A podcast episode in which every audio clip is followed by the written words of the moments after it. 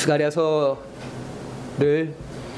다음 주도 이 대림절 기간 동안 계속 스가랴서를 함께 나누길 원하는데요. 오늘 두 번째 말씀을 전하겠습니다. 그러니까 스가랴서는 구약의 요한계시록이라고 이렇게 할 수 있습니다. 그 묵시문학입니다. 묵시문학. 우리말로 영어로 하면 판타지입니다. 환상들이 많이 등장합니다. 환상들이. 어, 지지난주에 그 환상에는 두 가지 목적이 있다라고 이야기했습니다. 그 환상이 주는 어떤 그 이미지의 어, 이미지를 너무 문자적으로 이해해서는 그 본질을 이해할 수 없고 어, 그것들의 주제 안에서 해석을 해야 된다고 생각이 되는데요. 어, 그 여덟 가지 환상 화면을 잠깐 볼까요? 다음 여덟 가지 환상이 스가리아서의 1장부터 6장 사이에 이렇게 등장을 하는데 오늘 우리가 함께 볼 거는 세 번째 환상에 대한 것입니다. 어, 이 환상에 요한계시록도 마찬가지지만 어, 신구약에 나와 있는 환상들의 주제는 두 가지입니다. 첫 번째로 하나님이 우리 안에 함께 하신다라고 하는 것과 두 번째는 하나님께서 자신이 하신 약속을 반드시 성취하실 것이다라고 하는 두 가지의 내용이 환상 속에 담겨져 있다라고 생각이 됩니다. 어, 지지난주에 그래서 여호와 하나님의 뜻이 무엇인가에 대해서 우리와 함께 하시는 하나님이 무엇인가에 대해서 여러분들과 말씀을 나눴습니다. 오늘은 대림절 제3 세 번째 주일인데요. 대림절이 무엇입니까? 대림절은 세 가지 차원으로 우리가 이해를 해야 됩니다. 어, 이미 오신 주님, 2000년 전에 아기 예수로 팔레스틴에 이미 오신 주님, 아, 그리고 지금 오시는 주님, 그리고 장차 오실 주님, 언젠지 모르지만 도적같이 장차 오실 주님을 과거에 대한 기억과 미래에 대한 소망 속에서 또한 말씀과 성찬을 통해서 지금 여기에서 만나는 것입니다. 어, 한국 교회가 항상 강조했지만 이 성찬에 대한 어, 상당한 어떤 왜곡과 오해로 인해서 성찬식이 교회 안에서 보편적으로 행해지진 않지만 어, 칼빈의 신학도 그렇고 루터의 신학도 그렇고 기독교 정통 신학은 하나님을 만나는 방식은 크게 두 가지다라고 이야기합니다. 말씀과 또 하나는 성찬입니다. 말씀과 성찬을 통해서 하나님을 만나게 되는 것이죠. 성찬이 얼마나 이 단순하고 소박한 식탁입니까? 물론 저는 맨 마지막에 성찬을 남은 것을 먹기 때문에 좀 배부르게 먹긴 하지만 10개 정도 먹거든요. 오늘은 포도주도 그 병에 마지막 남은 걸 그냥 다 부었어요. 두 주 쓰긴 안 될 것 같고 한 주 쓰자니 너무 조금이고 해가 두 그래서 한 번에 그냥 다 해서 아마 제가 점심 시간에 좀 알딸딸할 수도 있을 텐데요. 굉장히 적은 양이죠. 근데 그 안에 하나님이 계시다라는 거, 거예요. 무엇을 통해서 하나님을 만나는가? 우리가 하나님을 무엇을 통해서 만나는가 하는 것은 대단히 중요하다고 생각이 됩니다. 어, 다음 그림을 한번 볼까요? 어, 이게 지, 지난주 금요 십자가 촛불기도회 그 커버였습니다. 어, 금요 십자가 촛불기도회를 기도 안내서를 만들 때 아주 신경을 많이 쓰는 것 중에 하나가 이제 커버를 커버의 그림을 고르는 겁니다. 그래서 대체적으로는 이콘 성화 중에 하나를 고르고 어, 그 주에 아주 중요한 사건들이 있으면 이제 그 사건들을 이제 뭐 신문 사진을 스크랩해서 하곤 하는데요. 이 그림은 1,500년 전의 그림입니다. 그림이 아니고 모자이크죠, 모자이크. 어, 돌멩이에다 색칠을 해가지고 이렇게 붙여서 하나의 이제 퍼즐 같이 만들어 놓은 것인데요. 어, 당연히 이 그림의 제목은 불타는 떨기나무 앞에 선 모세입니다. 저는 이 그림을 보는 순간에 굉장히 좀 이렇게 충격적이었습니다. 왜냐하면 우리는 모세가 이집트 왕자였다가 자기 시브리 백성, 자기 백성인 시브리 백성이 이집트 병사로부터 이렇게 고통을 받는 것을 보고 이집트 병사를 죽이게 되죠. 그래서 유배를 가게 됩니다. 그, 그 이집트에서 쫓겨나게 되죠. 그래서 미디안 광야로 거기서 40년의 시간들을 보내게 됩니다. 모세는 이제 80에 그 총명하고 젊고 건강하고 지혜롭던 모세가 아니라 늙고 노쇠하고 기억력도 가물가물한 그런 늙은이 모세가 되었습니다. 근데 그 모세에게 하나님이 다시 나타나신 것입니다. 어디에? 떨기나무에. 우리는 일반적으로 그 말씀을 우리의 이 어떤 배경 속에서 이해를 하기 때문에 저 같은 경우는 여러분은 아마 안 그러셨을 텐데 저 같은 경우는 이게 동네 앞에 큰 나무가 있잖아요. 시골 같은 데 가면은. 마치 그렇게 큰 나무에 불꽃이 붙고 모세가 그 하나님의 어떤 장엄한 영광을 봤다라고 저는 생각을 했었어요 지금까지. 근데 이 그림 1500년 전에 거의 초대교회에 가까운 신자들에게는 떨기나무가 한 그루가 아닌 거예요. 떨기나무 주변에 왜냐면 광야에는 떨기나무밖에 없어요 광야의 그 척박한 환경에서 살아남을 수 있는 나무는 그 가시나무의 일종인 떨기나무밖에 없습니다. 그 떨기나무는 정말 보잘것 없는 나무인 거예요. 보잘것 없는 나무. 여러분 하나님을 어디서 만나십니까? 저는 우리의 이 보잘것없는 일상 속에 함께 하신 하나님. 우리가 날마다 대하는 그 밥과 국과 반찬 두세 가지의 그 식탁에서 하나님을 만나야 되고 우리의 일상 속에 가득한 작은 풀 한 포기, 물 한 모금을 마시면서 하나님을 만나는 그것들이 우리 신앙이 되기를 바랍니다. 또 하나 이 환상의 목적 주제는 약속을 성취하시는 하나님이다라고 여러분들에게 말씀을 드렸습니다. 하나님이 약속을 성취하시죠. 그분이 말씀하신 것은 반드시 실현이 되고 하나님 나라로 성취가 됩니다. 하지만 약속을 성취하신다라고 하는 맹목적인 믿음보다 더 중요한 것은 그 약속이 무엇인가 하는 것입니다. 그 약속이 무엇인가. 한때 한국 교회는 덮어놓고 믿는 믿음이 큰 믿음으로 여겨질 때가 있었습니다. 하지만 우리는 지금 오늘날 그러한 맹목적인 믿음의 부작용들을 얼마나 많이 보고 있습니까? 얼마나 많이. 그렇죠. 제가 이번 주 한주 동안에 제가 묵상했던 사람이 있어요. 한 주 동안에. 이정현이라고 하는 사람을 한 주 동안 묵상을 했습니다. 아, 한주 동안 골똘히 묵상을 했어요. 그 나무 나무 위키에 들어가서 이정현을 검색해 보기도 하고 기사로도 어저께 그 청계 광장에서 박사모의 아주 그래도 여태까지 중에 최대로 큰 집회가 있었습니다. 가장 많은 피켓은 이정현 화이팅이었어요. 이정현 화이팅. 아, 박근혜를 배신하는 거는 예수를 배신하는 유다와 베드로와 같은 것이다. 안수 집사님이거든요. 그 8일 동안 단식할 때도 성경책을 항상 끼고 단식을 했습니다. 그리고 기도실에 이렇게 문, 문을 잡고 북해 기도실이 있더라고요. 어떻게? 어, 이렇게 그 기도실에서 기도실 입구에서 이렇게 문을 잡고 힘들어하는 그런 모습도 나왔고, 아, 이거는 뭐 어떤 정치의 문제가 아니고 성과 악의 문제고 상식의 문제고 도덕의 문제고 그러니까 초등학교 아이들도 분노하는 것이고 중고등학교 아이들도 그 보셨나요? 탄핵이 발표되는 순간 고등학교 아이들이 학교에서 환호하는 그 영상이 있어요. 막 진짜 무슨 독립 광복절처럼 막 애들이 복도를 뛰어다니면서 막 왜냐면 이거는 어떤 이념의 문제가 아니고 가장 상식적인 문제이기 때문에 그런 것이죠. 그런데 안수 집사님이라고 하시는 분이 이 상식의 문제에 있어서 어긋난 벗어난 끝까지 박근혜를 지지하고 편드는 그것이 굉장히 저는 저에게는 아이러니였습니다. 아이러니. 맹목적인 믿음이겠죠. 왜 그러게 제가 이정현 이당 새누리당 대표를 봤더니 유일하게 당 대표 중에 유일하게 그 새누리당 그 이 당 조직표가 있잖아요. 가장 맨 밑바닥이 뭐냐면 간사병이에요. 당직자 중에 제일 낮은 사람이 간사병입니다.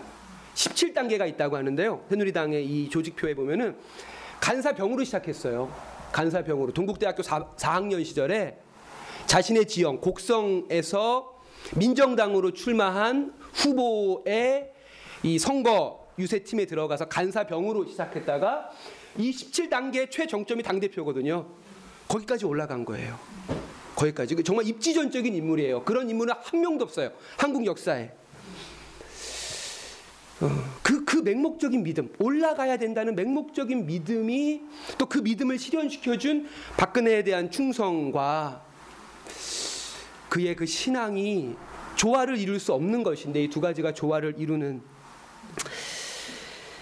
뜨겁기만 하고 실체가 없는 믿음이 아니라 심히 하더라도 정확한 믿음을 가져야 합니다. 어떻게 믿느냐보다 더 중요한 것은 무엇을 믿느냐가 더더욱 중요한 것입니다. 약속에 대한 하나님의 약속과 하나님의 말씀에 대한 이해와 깨달음이 믿음과 소망을 낳는 것입니다. 사랑하는 여러분, 저는 여러분이 뜨겁지 않기 바랍니다. 전 여러분들이 정확하기 바랍니다. 심의하더라도 믿음이 작더라도 정확한 믿음을 붙들길 바랍니다. 오늘 아까 말씀드린 대로 세 번째 환상 을 여러분들과 보기 원하고 그 환상의 제목은 성곽 없는 성읍입니다. 성이 있는데요, 성벽이 없는 거예요. 스가리아가 본 환상입니다. 예루살렘 성이 있어요. 가축과 사람들이 많이 모여 있는데 성벽이 없습니다. 그것이 하나님께서 스가리아에게 보여주신 하나님 나라의 환상이었습니다. 오늘 본문에는 네 명의 사람이 등장을 하는데요. 스가리아가 등장하고 그 예루살렘의 너비와 길이를 재려고 하는 측량줄을 잡은 측량줄을 잡은 사람이 등장하고 두 명의 천사가 등장을 합니다. 두 명의 천사. 한 명의 천사는 이미 스가리아하고 대화를 나누던 천사였고 측량줄을 잡은 사람이 오니까 스가리아하고 얘기를 나누던 천사가 들어가고 새로운 천사가 와서 측량, 측량줄을 잡은 사람을 맞이합니다. 그러면서 스가리아에게 측량줄을 잡고 예루살렘의 너비와 길이를 재려고 나가는 그 사람에게 어떤 이야기를 전해주라고 그 천사가 또 다른 천사가 스가리아에게 이야기하는 것이죠. 그 이야기가 무엇입니까? 너는 그 사람에게 이렇게 말하라. 예루살렘은 그 가운데 사람과 가축이 많으므로 성곽 없는 성읍이 될 것이라. 여호와의 말씀이 내가 불로 둘러싼 성곽이 되면 하나님의 불이 성곽이 된다는 것이죠. 성 눈에 보이는 성곽은 없지만 하나님의 불이 그 성읍의 성곽이 될 것이고 그 가운데 내 영광이 되리라. 라는 말씀을 사람에게 전하라고 이야기하고 있습니다. 지난 지지난주에 이야기한 것처럼 스가리아서는 16년 동안 중단되었던 성전 공사를 다시 재건하라 라고 백성들을 독려하는 말씀이라고 이야기했습니다. 주전 538년에 성전 공사가 시작이 되고 2년 만인 536년에 성전 공사가, 공사가 중단이 됩니다. 그러고 16년이 지난 주전 520년에 하나님께서 스가리아에게 환상을 보여주시면서 너희 백성들에게 이와 같은 성전을 짓도록 하라 라고 말씀하시는 것이죠. 스가리아가 말하는 스가리아가 백성들에게 이 재건을 독려하는 그 성전은 그 성전의 궁극적인 모습은 눈에 보이는 건물로서의 성전이 아니라 보이지 않는 성전 즉 하나님 나라의 공동체를 가르치는 것입니다. 사랑하는 여러분, 우리는 하나님의 자녀이고 하나님 나라의 백성들입니다. 우리의 사명은 교회 건물을 세우는 것이 아니죠. 교회 건물을. 우리의 사명은 이 땅에 하나님의 의와 나라를 실현하고 건설하는 것입니다. 무엇이 하나님의 나라입니까? 하나님의 뜻, 하나님의 정의가 강같이 흐르고 하나님의 공의가 하수같이 흐르고 하나님의 자비가 샘같이 샘솟고 하나님의 영광이 바다같이 충만한 것이 하나님의 나라입니다. 건물과 땅이 아니죠. 천사는 스가랴에게 측량줄을 잡고 예루살렘의 길이와 너비를 재려는 이에게 이렇게 말하라고 지시합니다. 예루살렘의 길이와 너비를 재지 마라. 왜냐하면 예루살렘은 성곽 없는 성읍으로 사람과 가축이 많이 모여들 것이기 때문이다. 내가 그 성읍의 성곽이 되어 줄 것이다. 그 가운데 나의 영광이 가득할 것이다. 저는 이 말씀을 이렇게 개인적으로 해석을 해봤습니다. 소년아, 스가랴가 그 측량줄을 잡은 소년에게 말하는 거예요. 소년아, 내 손에 잡은 측량줄을 내려놓아라. 담과 벽을 허물고 문과 다리를 놓아라. 차별과 편견을 버리고 사람이나 짐승은 하늘 아버지께서 주신 생명으로서 풍부된 복과 권리를 누리게 해라. 내가 그런 나라를 지켜줄 것이다. 그것이 나의 영광이다.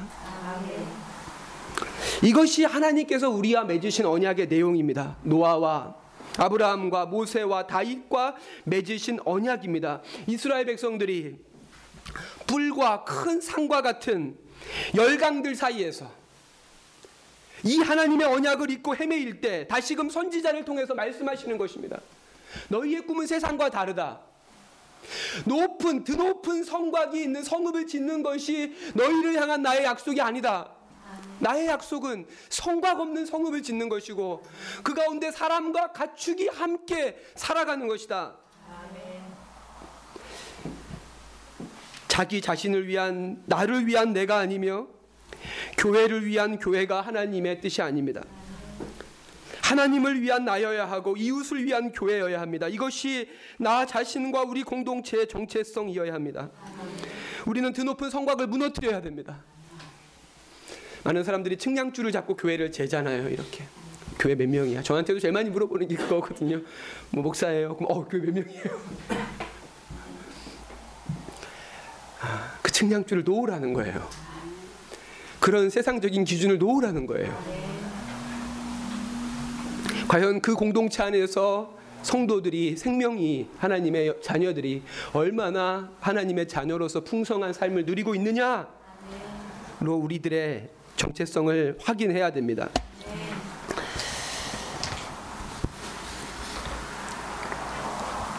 그 지난 금요일에 금요일 오전 11시에 명동성당 앞에 있는 YWCA 연합회관에서 잘 가라 핵반, 핵, 발전소 10만 기독교 서명 운동 제가 이제 막 여기에 붙어 있거든요. 점점 많아질 거예요. 이렇게 그 북한에 그 장군들 보면 여기 막 훈장이 막 어그 막 나이 드신 분들은요 잘 못 걸어요 이게 여기 너무 많아 뭐 조병록 이런 사람들이 돌아가신 분들 보면 막 여기에 이래 가지고요 뭐 저도 이제 그렇게 될 텐데요 어, 여기에도 이제 잘 가라 핵발전소 라고 하는 작은 현수막이 있습니다. 어, 탄핵이 목표가 아니죠. 탄핵은 한, 한 가지의 과정에 불과한 것입니다. 궁극적인 목표는 생명이 모든 사람이 인간이 그 자체로서 존엄한 삶을 살아가는 사회와 국가가 되는 것입니다. 그것이 국가의 목표이고 국가의 기능이어야 하는 것이죠. 그 첫 번째 시작으로 지난 9월 8일 경주에서 일어났던 5.8의 원 지진과 함께 우리나라 지진들의 내진 설계가 일본이나 다른 나라에 비해서는 굉장히 이렇게 부실하다는 사실 앞에 원전을 단계적으로 축소하고 폐지하는 정책을 원래 일정보다 훨씬 더 빨리 다가올 다음번 대선 후보들에게 주요 공약으로 요구하는 것이 100만 명이 서명을 받고 특별히 그 100만 명 중에서 10만 명은 기독교가 담당을 하자라 그래서 잘 가라 핵발전소 10만 서명 기독교 본부가 발족했고 이 일을 함께한 300개 교회를 기독교 환경연대에서 이렇게 모집을 했습니다. 아, 정말 놀라운 게 뭔지 아셔요, 여러분? 놀라운 게. 그 기독교 환경연대가 1호 교회로 전화한 교회가 새사랑교회예요. 1호 교회로. 놀랍지 않습니까? 이거를 그 우리 YWCA가 굉장히 큰 단체예요. 그 명동 앞에 명동 성당 앞에 굉장히 큰 건물이 세 개나 있어요. 자산만 해도 몇 천억이에요. 그 YWCA 연합 회장이 있어요. 여성분이신데요. 그 여자분 옆에 목사님이 아니셨어요. 물론 좀 뒤쪽에 앉으시긴 했지만은 그 여성분이 첫 번째로 발언하시고 목사님이 마지막으로 발언하셨어요. 지금 300개 교회를 모집하고 있는데 120개 교회가 모였거든요. 그 120개 교회를 대표해서 이수경 목사님이 사람 교회를 대표해서 아, 우리 교회가 이 일에 참여할 것이고 적극적으로 나설 것이다. 목사님이 요즘에 아주 이 언론에 아주 스타가 되고 계십니다. MBC 뭐 이거 이것도 뉴스 뉴스엔주에도 나오고 많이 나왔거든요. 그래서 우리 스스로 하는 얘기는 탄핵을 넘어서 탈핵이다. 탈핵을 탄핵을 넘어 탈핵이다. 이것이 2017년 새사람 공동체에게 주신 큰 부르심 중에 하나의 사역이라고 생각이 됩니다. 그 120개 교회 중에 감리교가 23개고 예장 통합이 45개거든요. 기독교 장로교가 23개고요. 기독교 대한 성결교회 교회가 3,000개인데요. 몇 개 교회가 있을 것 같으세요? 아, 두 개가 있어요. 네, 두개 중에 하나 우리가 먼저 했어요. 저희가 저희한테 먼저 연락을 주셔서 이 얘기는 제가 한 게 아니고 기한현 그, 그 이정 목사님이 기자회견 하면서 이수경 목사님을 소개하기 전에 이 300교회 모집을 시작하면서 제일 먼저 연락한 교회가 새사랑 교회다. 그 목사님의 발언을 듣겠다라고 말씀을 하셨어요. 자랑스럽죠, 여러분. 저는 정말 너무 자랑스러웠습니다. 기완현에게 연락을 받고 신정희 형제와 대화를 나눈 다음에 이 일에 참여하기로 결정했습니다. 탄핵이 목표가 아닙니다. 인간과 생명을 그 자체로 목적이 아니라 수단과 도구로 여기는 이 불의한 사회의 체제는 대통령 한 명을 탄핵시켰다고 종식되는 것이 아닙니다. 이것은 기은 싸움이고 심지어 영적인 전투라고 할 수 있습니다. 교회와 그리스도인은 이를 위해서 부름 받았습니다. 사랑하는 성도 여러분, 함께 기도하며 행동합시다. 이번에 우리가 본 이 작은 승리 안에서 크고 궁극적인 승리를 바라보며 담대하게 나아갑시다. 탄핵을 넘어서 이제는 탈핵입니다. 생명과 평화를 저해하는 이 시대의 모든 구조와 문화, 체제와 악습으로부터 우리는 영적으로 출애굽을 해야 합니다. 어, 말씀 마무리하면서요. 어, 올해가 병신년이었잖아요. 병신년. 어, 진짜 정말 진짜 병신 같았어요. 진짜 병신 같은 한 해였어요. 다가오는 해는 정유년입니다. 정유년. 붉은 닭해입니다. 붉은 닭해. 붉은 닭해를 이제 20일 앞두고 있는데 닭과 오리가 770마리가 죽어가고 있습니다. 지금. 우리나라 조류독감 역사에서 가장 많은 닭을 살처분한 것이 2014년인데 1,394만 마리입니다. 1,394만 마리. 근데 그때는 9개월 동안 진행되었던 거고 지금 거의 한 달 만에 772만 마리가 살처분됐습니다. 닭의 해를 앞두고 그 닭의 심찬 울음소리와 함께 하루와 역사와 새 시대가 시작되는 것이 아니라 닭들이 산채로 땅에 생매장되고 있습니다. 우리나라가 1년에 닭을 얼마나 먹는지 아셔요? 몇 마리 먹을까요? 8억 마리를 먹는답니다. 하루에 200만 마리를 먹는데요. 200만 마리. 사람 손으로 닭을 손질할 수가 없겠죠. 당연히 기계에 넣어야 됩니다. 기계에 넣으려면 닭의 크기가 똑같아야 됩니다. 다 유전자를 조작한 닭입니다. 왜냐하면 그 일반 닭은 자연 상태에서 나오는 닭은 크기가 다 다르겠죠. 근데 이거를 크기를 맞추기 위해서 유전자를 조작할 수밖에 없습니다. 그래야만 기계가 고장 나지 않기 때문에. 그리고 그 닭이 먹는 먹이 는 옥수수죠. 옥수수입니다. 그 닭의 무게보다 4배를 먹는다 그러는데요. 그 옥수수는 전량 미국에서 수입된 GMO 옥수수입니다. 우리가 GMO를 아무리 이 마트에서 GMO 들어간 걸 안 고르려고 해도 닭을 먹으면 GMO를 그 닭의 무게의 4배를 먹는 거라 그래요. 닭 한 마리를 먹으면 그거의 4배를. 성곽 없는 성읍에 사람만 가득한 것이 아니죠. 스가랴에게 보여주신 하나님의 환상은 가축이 가득한 거예요. 가축 모든 생명이 모든 생명이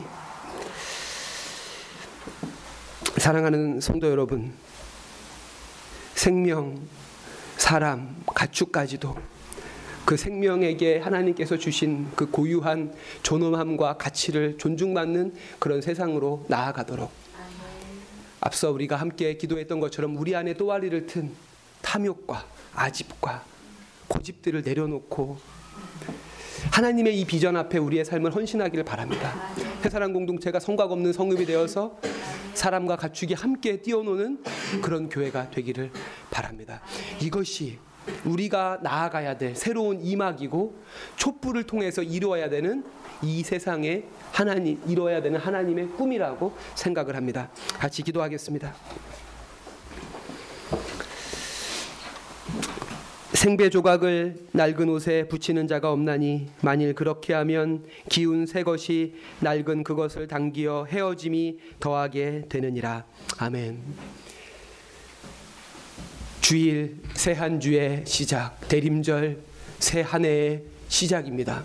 하나님 한 해의 시작과 함께 우리 공동체에게 오래되지만 늘 새로운 주님의 부르심과 비전을 주시니 감사합니다.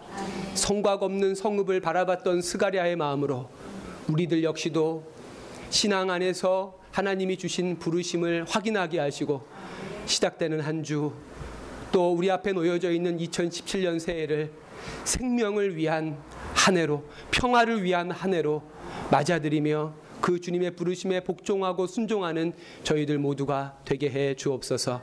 감사드리며 예수님의 이름으로 기도합니다. 아멘. 아멘.